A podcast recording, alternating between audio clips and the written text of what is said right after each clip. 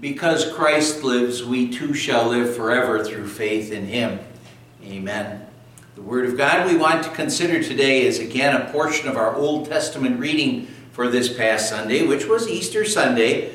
We're looking at Jonah chapter 2, verse 7, a portion of this reading that is from when Jonah was in that belly of a big fish.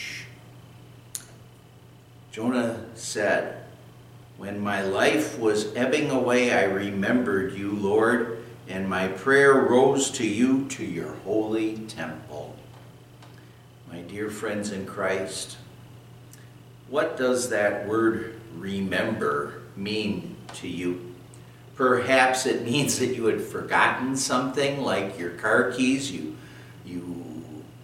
had no clue at the moment where you put them. Maybe you put them in some real special place so that they wouldn't get lost, and you forgot about them. And well, to remember then, it means that there's this bright light that comes on in your head, and all of a sudden you remember that special safe place where you had hidden those car keys.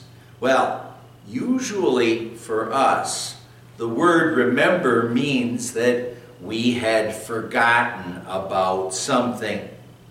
Regarding those words from Jonah, a sermon book that I have in my office, it says, "Remember" is a word the Scriptures use to describe the activity that goes on between the Savior God and his children. God remembers his people by acting according to his gracious promises he has given them. Believers remember God by clinging in faith to his promises and acting upon them. See, it's not the forgetting, but it's the calling to mind and acting on that it's talking about with that word remember. For example, in the book of Genesis, after Noah and his family were in the ark for more than half of a year, Moses reports, "But God remembered Noah and all the wild animals and the livestock that were with him in the ark, and he sent a wind over the earth, and the waters receded." God hadn't sent the flood waters on the earth and then just simply forgot about Noah and his family and the animals for a year or half a year until this passage refers to. He never forgot about Noah. God always had Noah and his family and the animals. He always had them on his mind and in his care. But then at this particular time, when it said God remembered, that meant that God knew that was time for him to take action. He sent a wind so that the flood waters would recede. It's great to know about our God, that our God, he never forgot about Noah and his family. He never forgot about Jonah. And he's never going to forget about you and me either.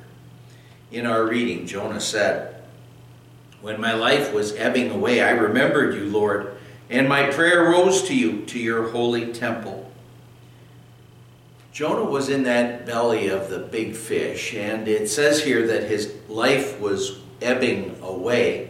And when you consider the story of Jonah and what all happened with him, perhaps you may wonder about his spiritual condition. Was he actually even a believing child of God? Because his actions didn't really seem to be saying that he was a believing child of God. You know, here he was called upon by God to go and preach to the people of Nineveh. And what did he do? He tried to run away or sail away from God to escape God. That's not what you'd expect from someone who's supposed to be one of God's prophets. But believers don't always do what believers really should do, what you'd expect them to do. Oh, the Apostle Peter, he ended up denying Jesus 3 times. King David, he had an affair with Bathsheba and had her husband put to death, had him killed. We don't always do what we as believers know we should do either. We may tell lies, we may gossip, there may be angry thoughts that cross into our minds, and maybe even angry words. Oh, think about the last time when someone cut you off in traffic. There may be times when we've had angry thoughts or words toward a spouse or our children when they upset us. You and I are sinners just like Jonah. Just like Jonah. Thank God that, like Jonah, we're also believers. Sometimes, maybe we may be weak in our faith, just like Jonah was. Sometimes, maybe often, we're weak in our faith, and our thoughts and our words and our actions aren't what they really always should be. But as believers, we remember the Lord. That thought always comes back. You know, an unbeliever, he's someone who can't remember the Lord at all. The Lord is forgotten to the person who is an unbeliever. And the unbeliever can't remember God like a person suddenly remembers, oh, I know where I left my car keys. The Holy Spirit has to work. He has to make that person a believing child of God before anything can happen there. An unbeliever, he can only know about the existence of God, but he can't know the true God and know His grace and love. To know the Lord, actually, what it means that a person sees his sin and his unworthiness for God, but then he also knows about God's forgiveness and the love that He has for us in Jesus.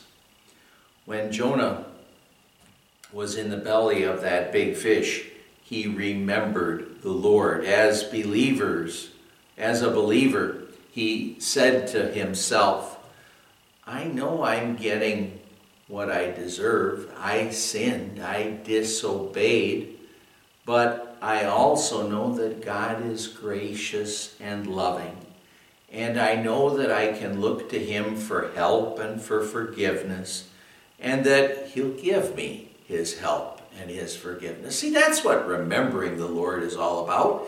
So Jonah prayed to the Lord. He trusted in the Lord to help him.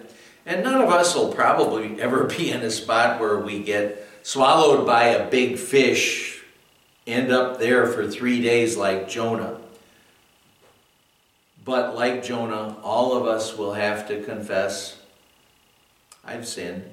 I've deserved God's wrath and punishment. I don't always live as the believing child of God that I should be. I deserve to be swallowed up by a big fish.